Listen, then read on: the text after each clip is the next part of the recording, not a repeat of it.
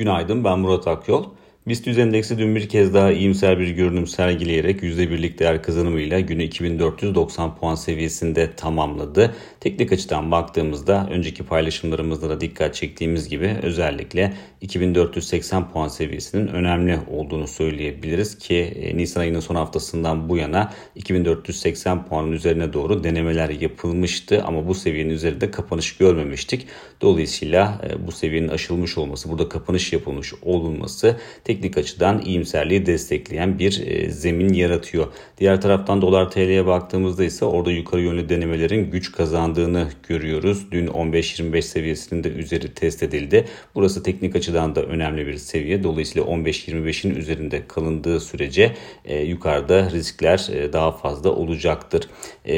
Bugüne dönecek olursak bugün Amerika'da enflasyon rakamı açıklanacak. Piyasaların para politikalarında atılan adımların enflasyonu kontrol altına almakta ne derece yeterli olacağını yakından takip ettiğini düşünürsek enflasyon rakamını da e, haftanın en önemli konu başlığı olarak görüyoruz.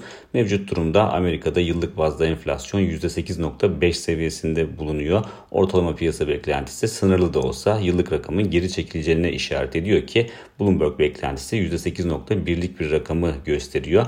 Özellikle benzin ve ikinci el araç fiyatlarındaki düşüş bu yönde bir eğilim oluşmasına katkı sağlayabilir ama e, Ukrayna'daki savaş, tedarik zincirindeki sıkıntılar ve istihdamın kuvvetli bir tablo ortaya koyması enflasyonda aşağı yönlü kalıcı bir trend oluşmasına çok fazla izin vermeyecek gibi görünüyor. Dolayısıyla bugün e, yıllık bazda enflasyon yönünü aşağı çevirse bile bunun e, Fed'in sıklaştırma adımlarını anlamlı şekilde değiştirmesini beklememek gerekir. Bir sonraki podcast'te görüşmek üzere.